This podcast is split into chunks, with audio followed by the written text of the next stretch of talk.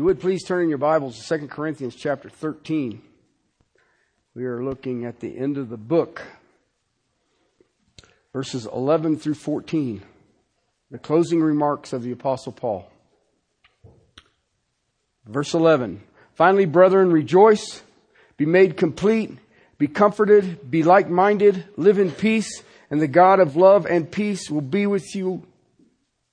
Greet one another with a holy kiss. All the saints greet you. And the grace of the Lord Jesus Christ and the love of God and the fellowship of the Holy Spirit be with you all. Father, thank you for your word.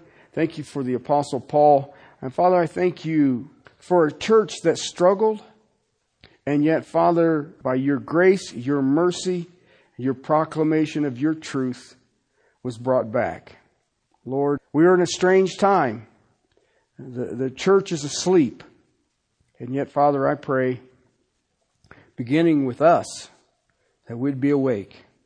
We'd understand the urgency of the time. And Father, rally around your word, rally around your truth. Father, rejoice that we are children of the Most High God. In Christ's name, amen. We stepped into this last week, verse 11 is where we're kind of at. We're still there. And what we have in this text is the picture of sanctification. We start in chapter 10 with spiritual warfare. And the thing that overcomes spiritual warfare is sanctification. It is not a mystical thing. I, I watch a lot of people think that it's some kind of mystic thing that you kind of slip in and out of. It's not. At the moment of your salvation, you are as holy as you're ever going to be. Okay? If that's not true, then how in the world can you pray to God if He's not allowed to be in the presence of sin? All right, you know, I know lost people who pray, and I tell them, sometimes gently, sometimes not so, he ain't listening. Okay, because he does not listen to, go read John 17. He says, I don't pray for the world. Jesus' ministry that is going on right now, what he's doing since he ascended to the right hand of the Father is John 17. He is interceding on behalf of the saints. All of us. For all time. Okay, and that in that whole text, you read that. That's the one that I call the Lord's Prayer. When I read that, he says, I do not pray for the world. Okay, he's not interceding for the world. Alright, now, now, I know that sounds mean and all the rest of it, but you know what? That's what he said, and I'm going to go with it. Alright, so, when I think about this text, especially toward the conclusion, he shows you what does sanctification look like. Okay? And, and, and, and we struggle with it because, listen, I can base your sanctification on one simple thing. Okay? One simple thing. How often do you read your Bible? I moved into this text several months ago and it says, I challenge every one of you, spend an hour a day Seven days a week, one hour a day, reading your Bible. And, and people say, well, where should I? Anywhere. I don't care. It's all God breathed. Anywhere. Just spend an hour. And yet you watch us, how easy is that to be distracted? Alright? Which tells me this. How powerful is that? Listen, if I'm going against speculations and lofty things raised up against the true knowledge of Christ, I'd better know the true knowledge of Christ. Listen, and I don't think that you guys should listen and say, well, I know that Terry knows. No. I have to go through the turnstile by myself. Guess what? So do you.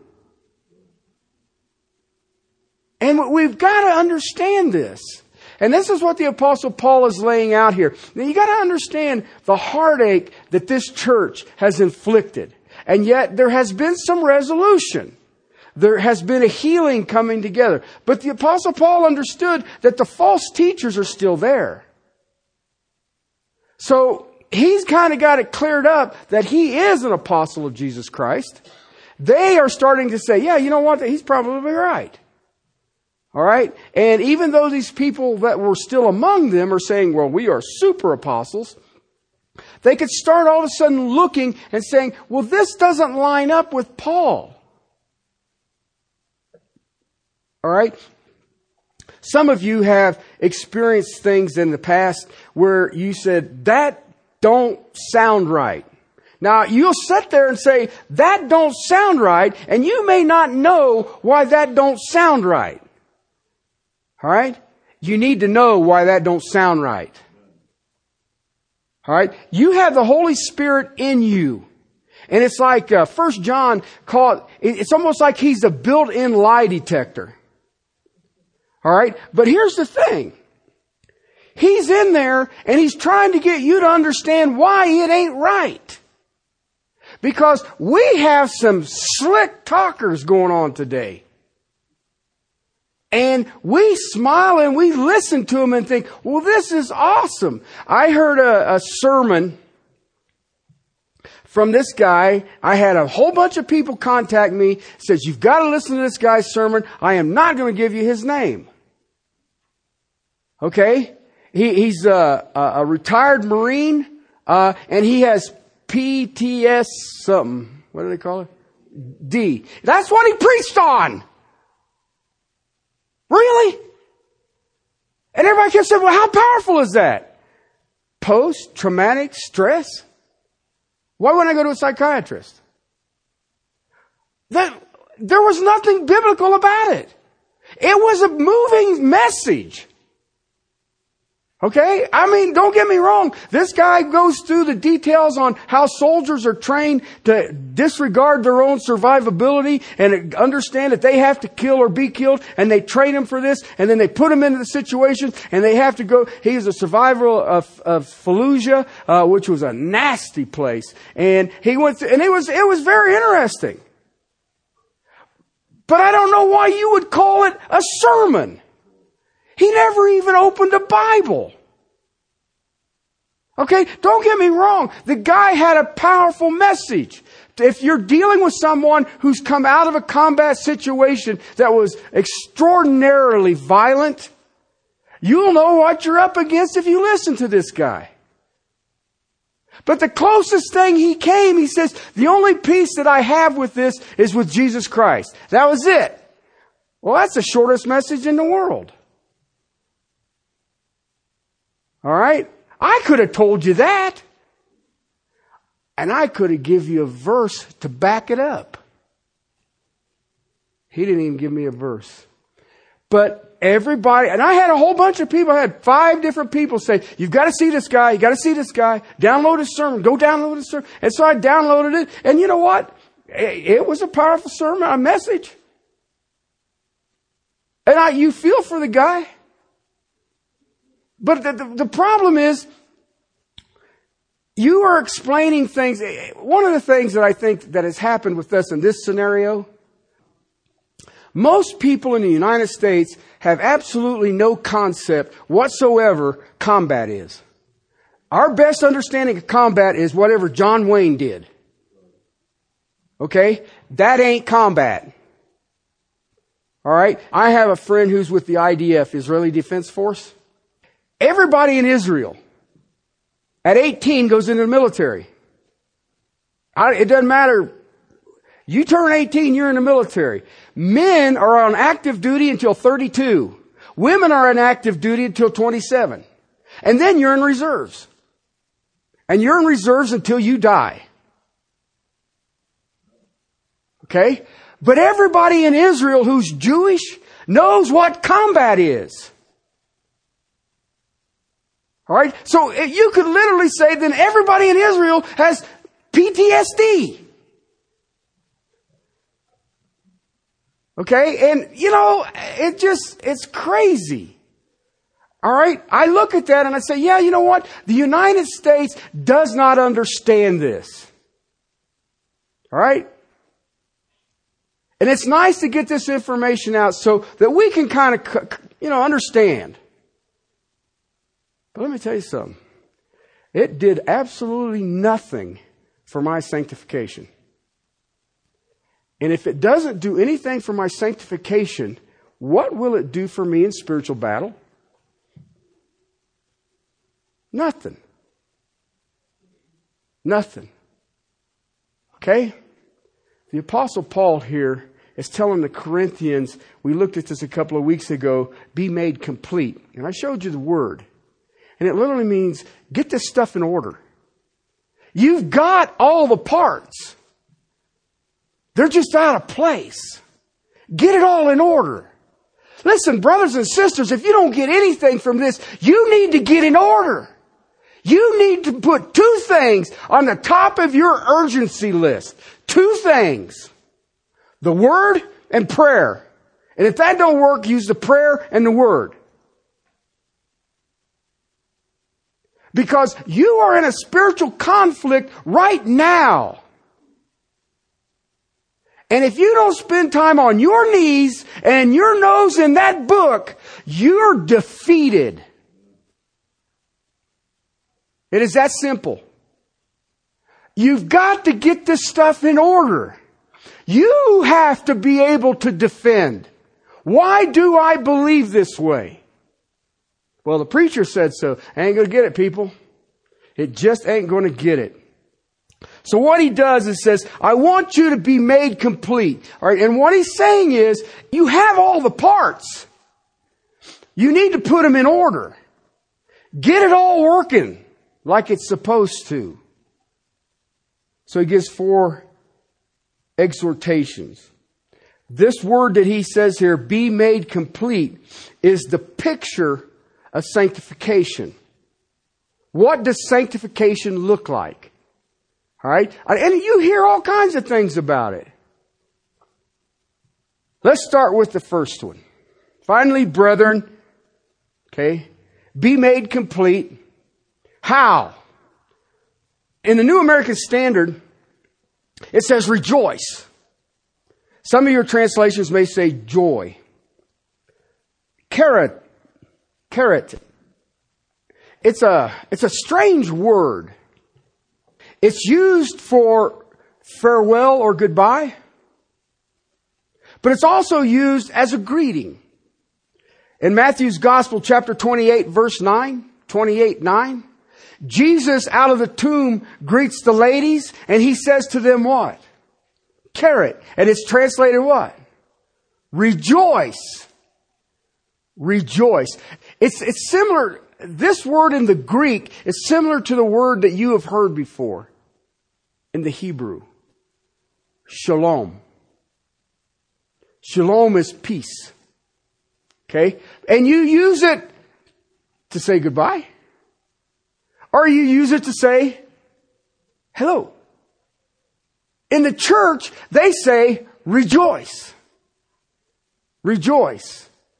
You know, I'm getting ready to see you later. Rejoice. Haven't seen you in a while. There you come. Rejoice. I like it. I like it. Be complete. How? Rejoice. Rejoice. Now remember, I shared with you two weeks ago, these are all emphatic imperatives.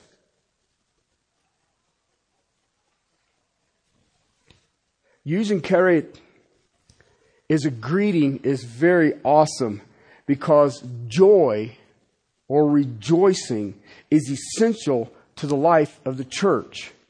It's, it's, I've told you that uh, when I've been to Russia, now, you got to think about this for a minute. New York City. You've seen pictures of New York City. Some of you have already probably been there.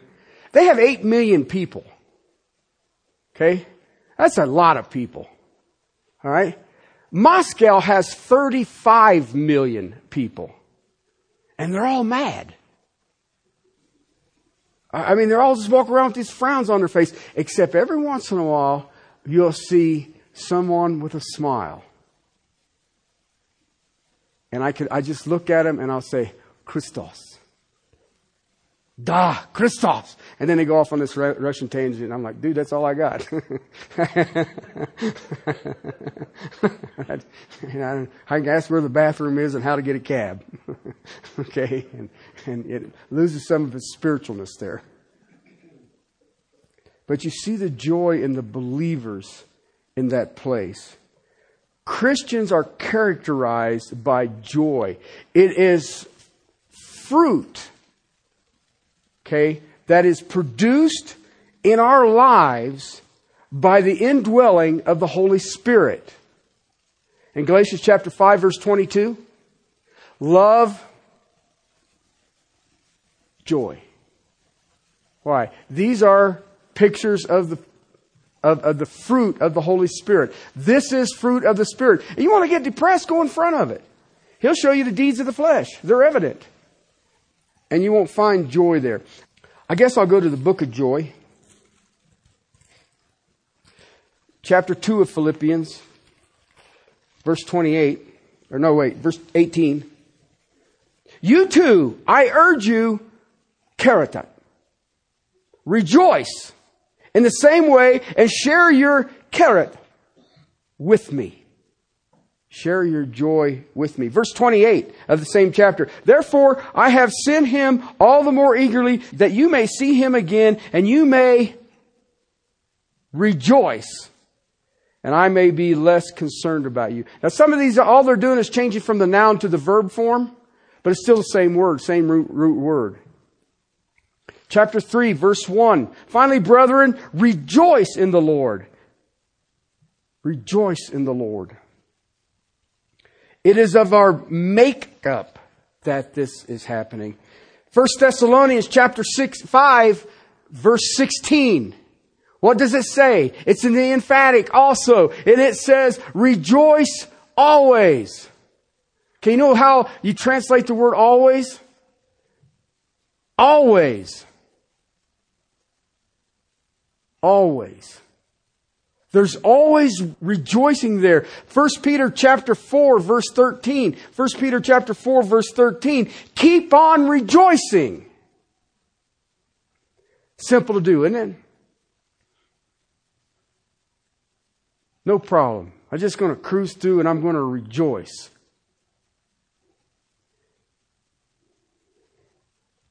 John's Gospel, let me share with you something about joy or rejoicing. This is a legacy of Jesus that he left to his followers. Okay? It would be, what I mean by legacy, this is Jesus' inheritance to his followers. Okay? Now think about that for a second. Some of you have received inheritance in your lives from loved one, family members, and things like this, and you receive it and all the rest of it. Jesus gave you an inheritance that is for here right now. And you know what it is? Joy. John's Gospel, chapter 15, verse 11. These things I have spoken to you so that my joy may be in you and that your joy may be made full. Now, you read that and you think, well, that's kind of cool. This is the upper room discourse. He's just had the Lord's Supper with the, the disciples. He's getting ready to leave the Temple Mount. He's going to go across the Kidron Valley. He's going to go up under the Garden of Gethsemane. He will be arrested and tried and murdered before sunrise the next day. And he's talking about joy?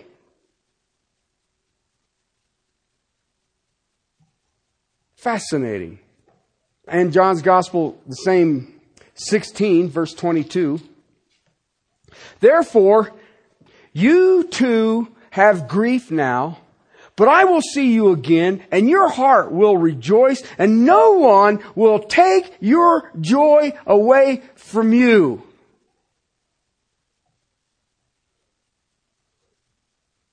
Now remember, he hasn't left the Temple Mount yet. He still has to be arrested. Chapter 17, verse 13, 17, 13.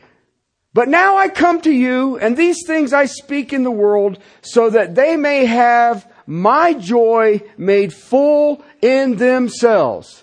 For the pleasure in front of him, the joy in front of him, he went to the cross. So that you and I would have an inheritance of his eternal joy. That's awesome. I don't care how you shake that thing. You can take everything around you right now and ask yourself a simple question. Do I understand the legacy Jesus gave me of His joy?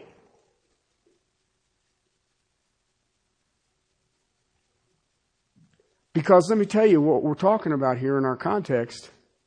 We're talking about sanctification, people.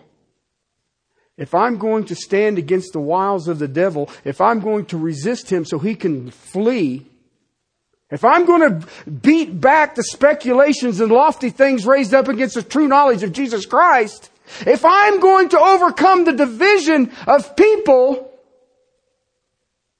the anger of humanity, I'm going to do it with the joy of the Lord Jesus Christ.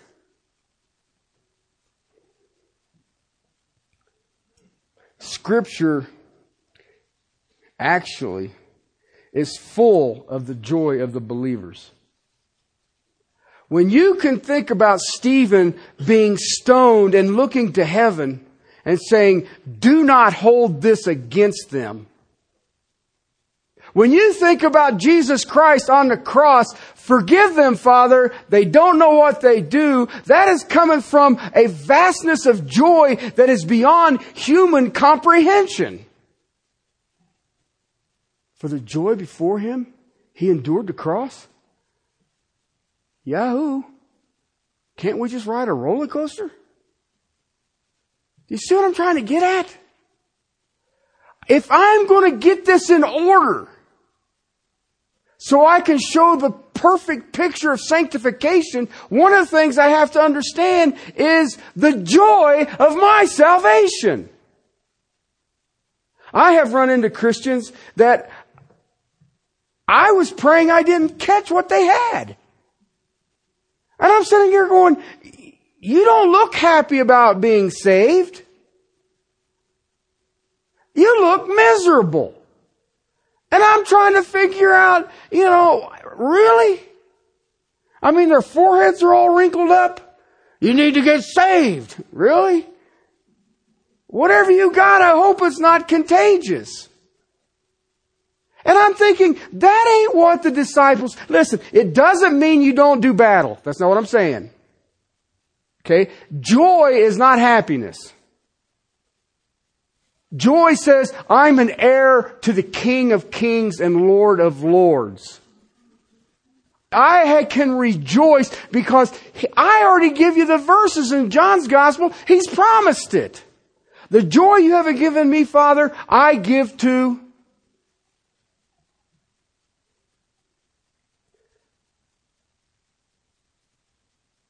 Not to beleaguer the point, let me give you some ideas about a believer's joy.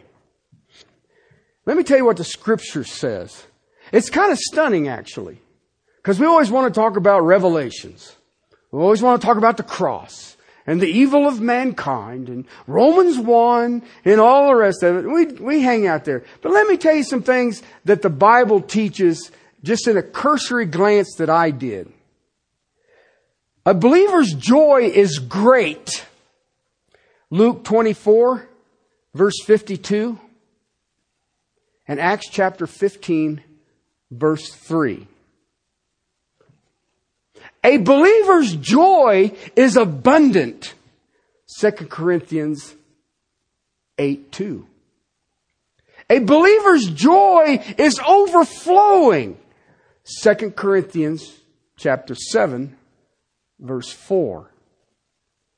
A believer's joy is animated. That means it's annoying to people who ain't joyful. In Luke chapter 6, verse 23, a believer's joy is inexpressible. 1 Peter chapter 1 verse 8. A believer's joy is even full of awe. Psalms chapter 2, verse 11. Now listen, what is amazing about this?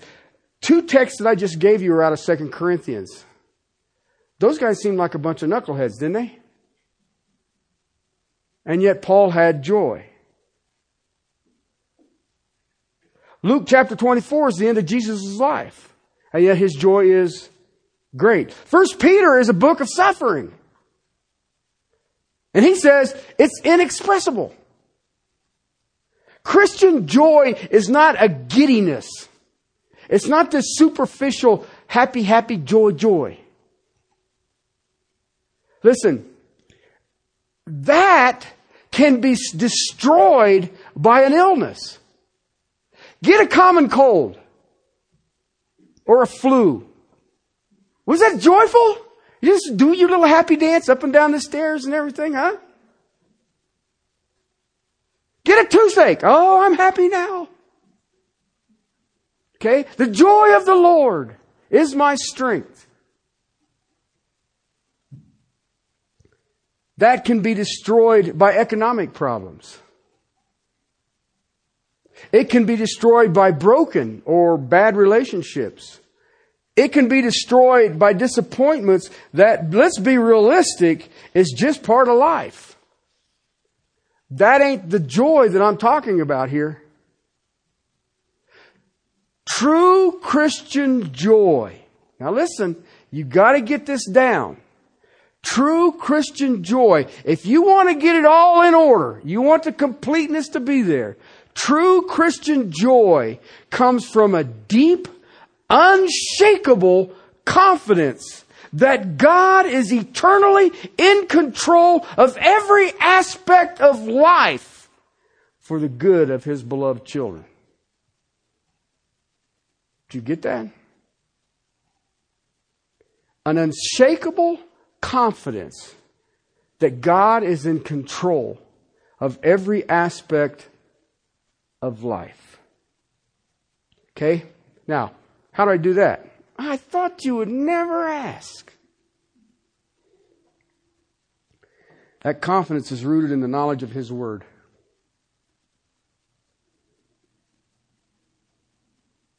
Okay?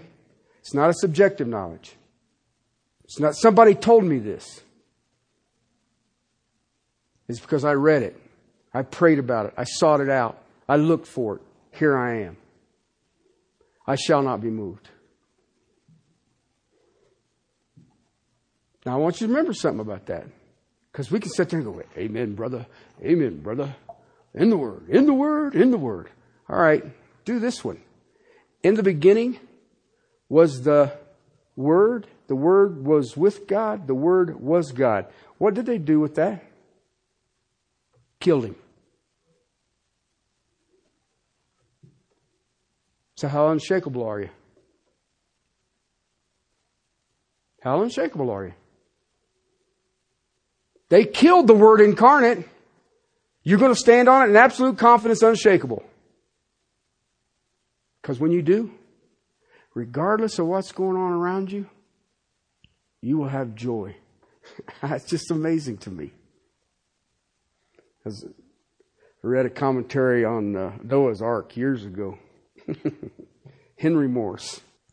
He says, the church is much like Noah's Ark. He says, we're all inside of there, and the stench is awful, but it's better than the storm that's outside. And so you can be up to your eyeballs in animal poo and still have joy. Because there's a storm outside, and I'd rather be in here. Listen, when we know and we are rooted and confident in His Word, it's, it's so amazing to me. Somebody will come out and say, well, science has said. Well, Jiminy crickets. That's some infallibility there. That's sort of like if it's on the internet, it must be true. Okay? I mean, people do, uh, it is amazing to me. I heard a new thing. Some of you weren't around in the 70s. In 1970s, they concluded an ice age was coming. You know why?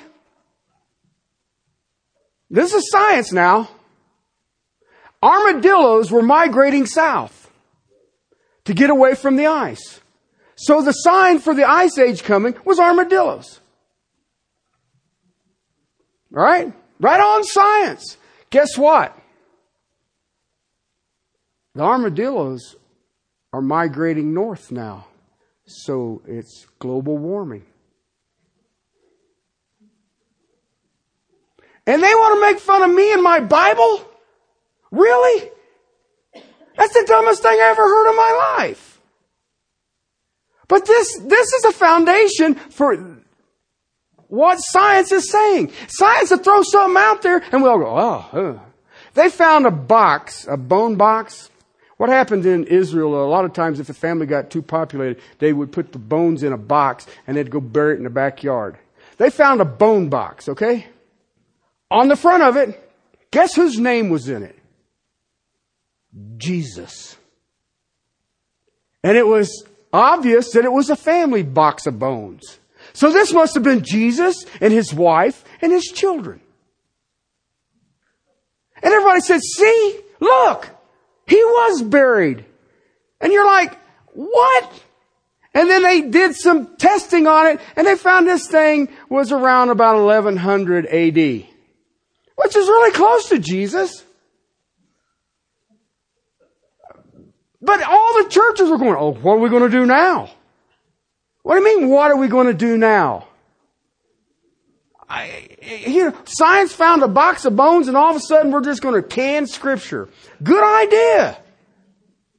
That's a person who has a great rooted knowledge of the Word of God. Jiminy cricket. And they, you know, well, we've never found Noah's Ark. It was wood. Do you ever think about that? What happens to wood? You build a fire, fool. Jiminy crickets. It said he had a burnt offering. Cut up the boat. Grounds out. I mean, I have never in my life, and I listen to people want to argue about it. Oh, now, but you cannot. Really? Do I stand firm on God's character, God's attributes, and a saving work of Jesus Christ and a sanctifying work of the Holy Spirit? Do I understand divine providence in all of my spiritual blessings? Do I understand the promise of future glory? Do I understand why my prayers get answered? Do I even understand Christian fellowship? The joy of the saints? Listen, these all cause a believer to rejoice. And you can't steal that. His divine attributes, His divine character, Him answering our prayers, the fellowship of the saints, you can get people that you have absolutely nothing in common with. And yet the joy of the Lord and the moving of the Holy Spirit makes you one. I remember talking to a, a Russian who was a security officer on a nuclear submarine during the Cold War. And he said, I would have never thought I'd be standing and talking to an American where I used to shadow all the Americans with any time you knew that you would have to attack that ship that you were shadowing.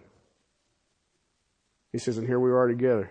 I remember, I told him, I said, I remember when they told us when you guys bombed us, I was supposed to crawl under my wood desk. I never did understand, you know, I wasn't the smartest bulb in the package, but I'm like, wood desk nuclear bomb. I'm gonna get under there. Why? Why wouldn't I get up on the hill and wave by? I mean, gee, get under a wood desk in a nuclear attack. Okay. I rest my case. Science. So that's joy. Part of being complete is joy. Let me get you another quick one here, and we'll wrap this little piece up. The next one that you see there is very fascinating to me. Um, absolutely fascinating. Because he says this. Right, to be made complete, you need to rejoice and be comforted. Comforted. You know what that word is in the Greek? Here it's a verb, okay? There's a noun that you know very well, okay? Here it's parakaleo. The noun is paraclete, and it's not like a pair of running shoes, okay? Paraclete, okay? Definite article paraclete would be the comforter. You know how we translate that? Holy Spirit. Here he says, be in the verb action, parakaleo. Now understand, I, I gotta give this back to you. The syntax of this text says that I am to exhort you. This is a command. These are non-negotiable. These are emphatic. Okay? It has to do with speaking authoritatively. Let me show you. I've got a whole bunch of verses on this word. This is one of my favorite words. In Luke's Gospel, chapter 3, verse 18, speaking of Jesus, so with many other parakaleos, he preached the gospel to the people. Okay? With many other exhortations, is how the New American Standard translates it. Do you see how that works? He comforted them by what he was telling them. He comforted them. Acts chapter 2 verse 40, but I'm not going to. I'm going to keep going. I'm ahead of you guys. I'm going to Acts chapter 20 verses 1 and 2. After the uproar had ceased, Paul sent for the disciples, and when he had parakaleo them, exhorted them, and had taken his leave of them, he went on to Macedonia. When he had gone through those districts and had given them much parakaleo, much exhortation, he came to Greece. Okay? Romans chapter 12, verse 8. And he who parakaleo, he who exhorts in his exhortation, he is given with liberality. He who leads with diligence. Okay? Same thing. I'm instructing why? To comfort you. Listen, the word that we usually use as exhortation, it literally means to come alongside somebody who's having a difficulty. Okay? Uh, it can be a self-inflicted difficulty. It could be circumstances, whatever. But you come alongside and it has in its mindset, I'm going to grab you around the shoulder and I'm going to say, now listen, if we keep going this way, it's going to be a mess. But I'm going to help you and we're going to walk over this way and we'll go this direction, okay? But yet I'm going to be close enough to you that I'm not just going to say, hey, dude, go that way. Because it has in mind, paraclete is the Holy Spirit. How intimate are you with the Holy Spirit? Well, He knows your thoughts before you think them. Alright? He knows God's will for every nanosecond of your life until the moment your faith becomes sight. That's how intimate He is with His children. So when you read this word and you think paraclete, the Holy Spirit or parakaleo that I'm going to comfort you, it doesn't mean I'm going to send you a get well soon card. It means I'm involved.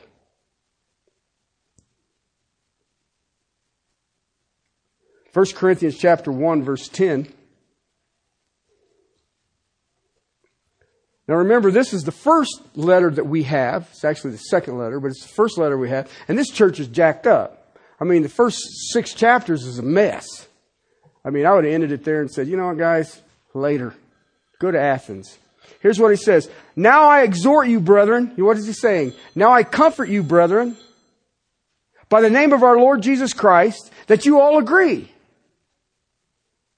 That you all agree. Why? I want to comfort you to be this way. Chapter 4 verse 16. Remember this is a letter of rebuke. Chapter 4 verse 16, 1 Corinthians. Therefore I exhort you to be imitators of me. Chapter 14 of 1 Corinthians, verse 31. Speaking of tongues versus prophecy. For you can all prophesy one by one so that all may learn and all may be exhorted. All may be comforted. Why I do what I do? The Holy Spirit will use that who is the comforter to comfort you.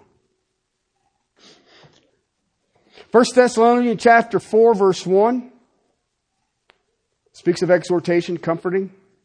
2 Thessalonians chapter 3 verse 12 speaks of exhortation and comforting. 2 Timothy chapter 4 verse 2 Understand that that's the apostle Paul's last letter ever. He dies shortly thereafter, and yet he is trying to comfort young Timothy. Titus chapter 1 verse 9.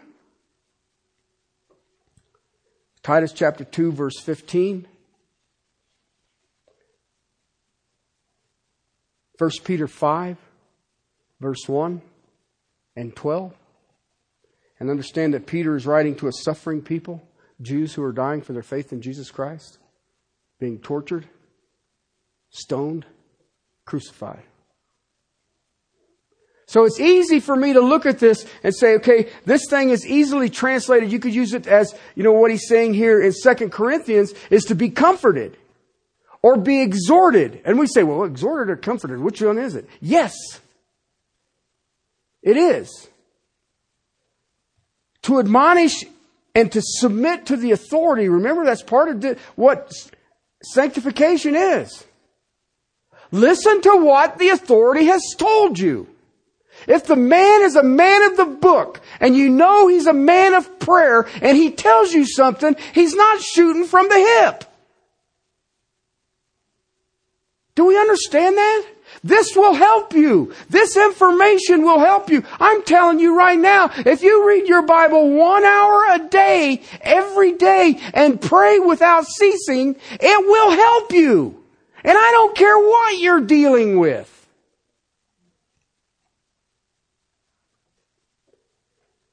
It is essential, especially to the church in Corinth, if they were going to get their stuff in order. Rejoice and be comforted. Rejoice and be comforted. I'll take you back one more time to 1 Corinthians, which is a, a scathing letter. Chapter 4, verse 14. I do not write these things to shame you, but to, and the New American Standard word here is admonish. Guess what the word means? Guess what the word is? Parakaleo. Parakaleo. I ad- admonish you as my beloved children. See, that's that's the amazement of this letter. And I look at this, and I'm still in verse 11. And we're at the conclusions. How many times do we read the conclusions? There's a dissertation in here on the Trinity. And the last three verses of the Second Corinthians, really? But have you ever thought about it? See, there's times we get to the end of the letter. Well, that's almost done. See you later. Bye. Catch you. This is my forwarding email address and whatever. And I'm looking at this and he says, I have laid this out. This is my fourth letter, two trips, my third trip is coming. Okay, he's probably in Macedonia writing this. Alright, and he's on his way back, and that was a mess. Go read the first six chapters of First Corinthians. Just go read it. You know, you can read not Psalm 119 in 11 minutes. Largest book in the Bible you can read in 11 minutes. And I'm asking you to read for an hour. Why? So I don't have to admonish you. So I can exhort you. So that the Holy Spirit will comfort you. People say, well, Terry, there's times you, you're just not that comforting. Am I giving you truth? Then I'm comforting. I'm supernaturally comforting. You may not like it, But you know what? There's times that I get truth, I don't like it either. But I read enough now to say that if I don't like it, too bad. I've never won any of them arguments. I don't like that, Lord. And he don't care. All right? So brothers and sisters, completion. Completion. Be made complete. Get the parts in the right order. Two of the parts is joy and comfort. Joy and comfort. Let me tell you something. In our society right now, does that stand out? I mean, that is as odd as the day is long. Joy and comfort. And we wonder why we're not reaching anybody. Well, go look at the saints. I don't see no joy and I don't see no comfort. Okay? Next week, we'll finish up with like mindedness and peace. Father, thank you for your word. Thank you that you have given us the parts to be complete. And Father, I pray for each of us, myself included, how I get on our knees and say, Father, finally, brethren, let us have joy. Let us be comforted. Let us be like minded. Let us live in peace. And the God of love and peace will be with us. Thank you, Father, for being with us. Thank you that the joy of Jesus Christ has been given to each of us. And Father, you have given us the comforter to make us comfort, comforted. Thank you, my King, my Lord, my Savior. We praise you for this time. And uh, Lord, I just pray that uh, we never take it for granted and we rejoice in our salvation, rejoice in answered prayer, rejoice in the ability to pray. And Father, I pray for everyone here that they would have a burning heart to be in your book every day. In Christ's name, amen.